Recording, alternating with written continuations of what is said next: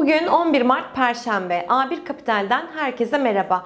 ABD manşet bazlı tüfe verileri aylık %0.4 ve yıllık %1.7 artış kaydederek beklentiler doğrultusunda gelmesine karşın çekirdek verilerin aylık %0.1 ve yıllık bazda %1.3 ile beklentilerin az da olsa altında gerçekleşmesi ABD tahvillerinde geri çekilmenin oluşmasını sağladı. ABD 10 yıllık tahvil ihracında ise 38 milyar dolarlık, talep ve ihraç faiz oranının ise %1.5230 olması da uzun süredir sıkıntı kaynağı olan ABD tahvil faizlerinin gerilemesini sağlayan etmendi.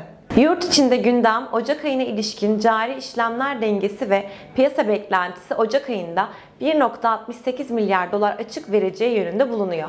Yurt dışı gündem ise ECB faiz kararı ve ardından Başkan Lagarde'ın basın toplantısı bankanın büyüme ve enflasyona yönelik yeni tahminlerini takip edeceğiz. BIST 100'e baktığımızda 1525-1554 seviyelerinin geçilmesi, 1570 ve kısa vade formasyon hedefi zirve seviyesi 1582 hedeflerini belirliyoruz. 1582 yukarı geçilmesiyle yeni zirve denemelerini görebiliriz ve 1600 hedeflemesiyle karşılaşabiliriz. Destekler ise 1555 ve 1542 olarak kalmaya devam ediyor. Dolar TL ise Dün 7.50 üzerinde kısa vade çanak formasyonu direnç hedefi 7.78 en yükseğini test ettikten sonra kanal içerisinde 7.59 seviyesine kadar gerileme görmüştük.